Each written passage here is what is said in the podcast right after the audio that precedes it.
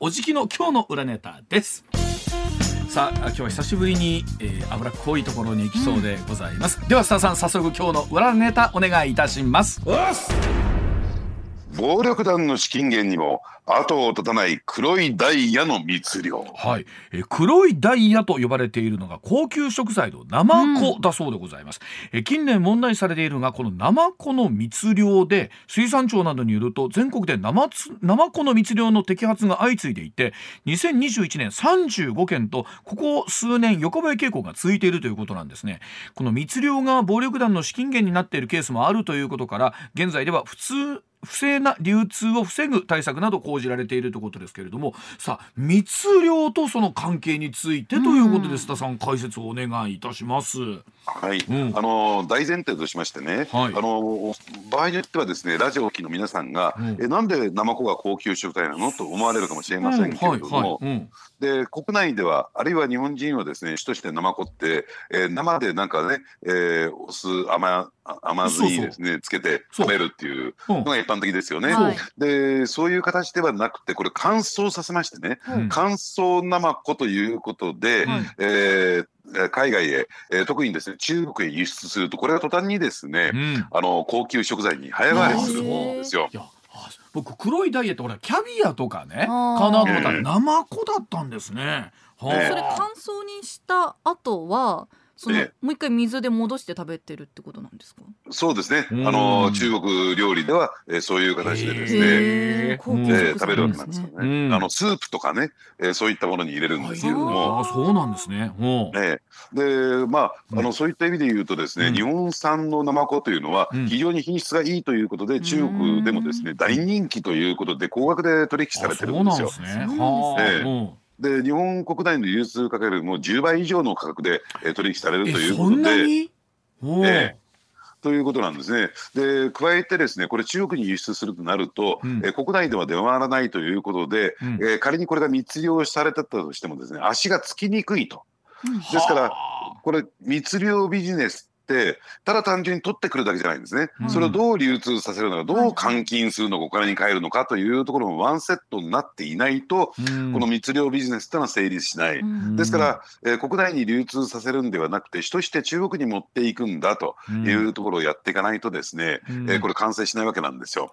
でまあそれは高額で取引されるっていうことになってですねそこに目をつけたのが、ねえー、暴力団、ヤクザ組織なんですね。でまあ、改めて言うまでもなくですね、あのー、このナマコとかね、アワビとか、あるいは、えー、最近近年ですね漁獲量が減少しているシラスウナギというのは、非常にこう高額で取引されるということがあって。うんうん、えー、そこをですねもちろん漁業権や、ね。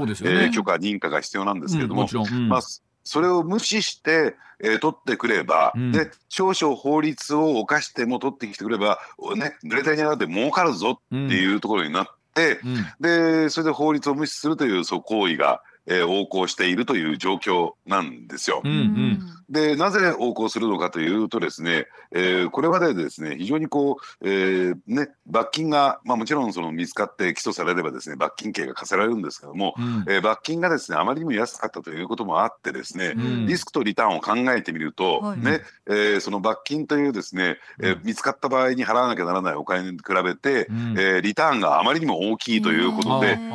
見つかってもいいやくらいの。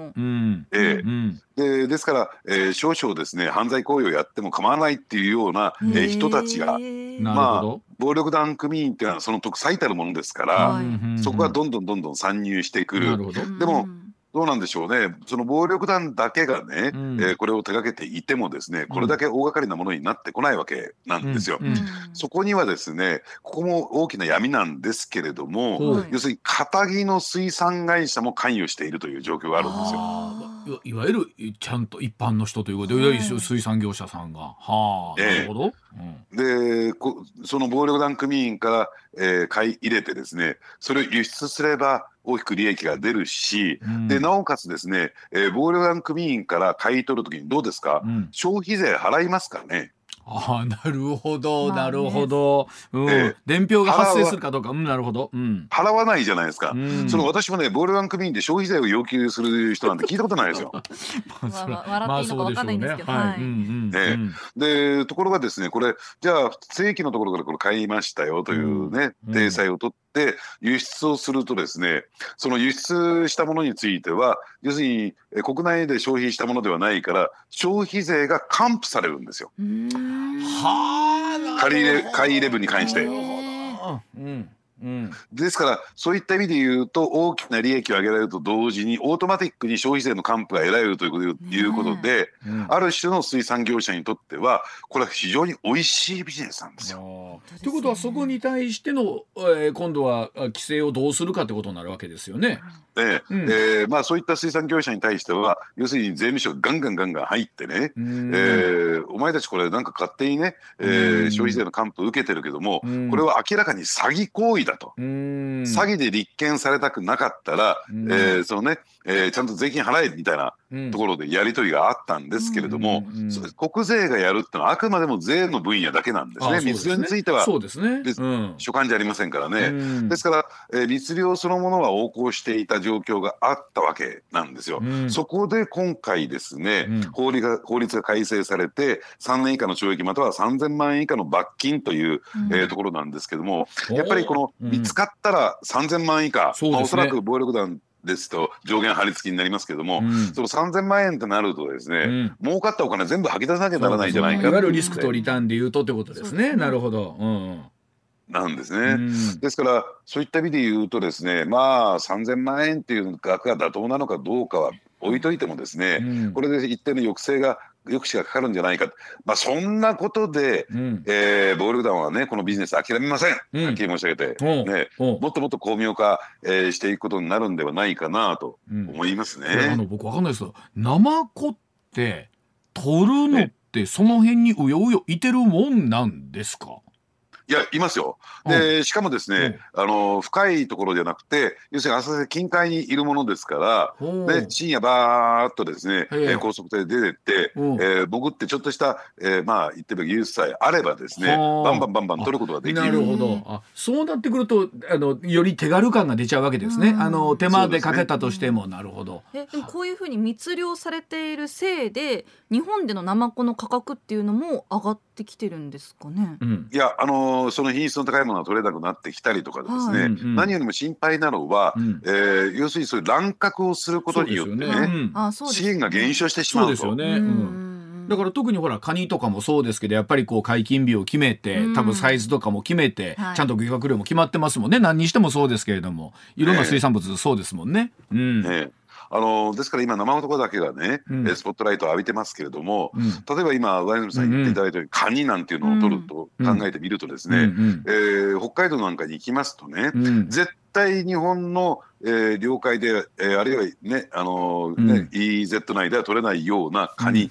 例えば花咲ガニはいはい。立派な花咲ガニが市場に並んでんですよ。ほう。うんでこれって絶対ロシア産だよねと思われるものが並んでるんだけれども、うん。はい。ロシア産という表記がなくて、うん。えー日本産ということになってるんですね。うんうんうんこれなんかもですねそういった暴力団関連のビジネスであることはこれもまた間違いないわけなんですよ。よでもどうなんでしょう、うん。えー我々がね、うん。えーその市場であ随分立派な花咲ガニだわ、うん。ね。えーうん。こんな安いの？買っときましょう。っていうことで、うん。えー買っていく。うん。なんていうことがですね、うん。行われると、うん。結果的に我々消費者がですねその辺きちんと対応しないとですね,、すよね。暴力団の資金源になっていく。はあでなおかつですね日本国内に出回っているナマコもですね、まあ、高級食材で中国で輸出されるケースも多いんですが、ねはっきり言いますよ、うん。えー、2つに1つはうん。2匹に1匹はうん。密漁だと言われてるんですよ。ええそんなに？うん。おー。あそうなんすか。えー統計を調べてみますとね、うんですからその日質がいいとかね、うん。えーナマコ私好きだからっていうことで、うん。えーその辺にね、えーを考えずに買っていくと知らず知らずのうち、うん。えー私たちはですね,、まあね。に資金を提供してるってことになる。まあ、僕ら買う時にそれ分からずに普通に買うてますもんね。あのまああのお店で出てる時もそうじゃないですか、うん。今日生子ですよって、ああそうですかですもんね。ねうん。うん。あの聞いてもねこれ暴力団取ってきたんじゃないでしょうねって聞いても。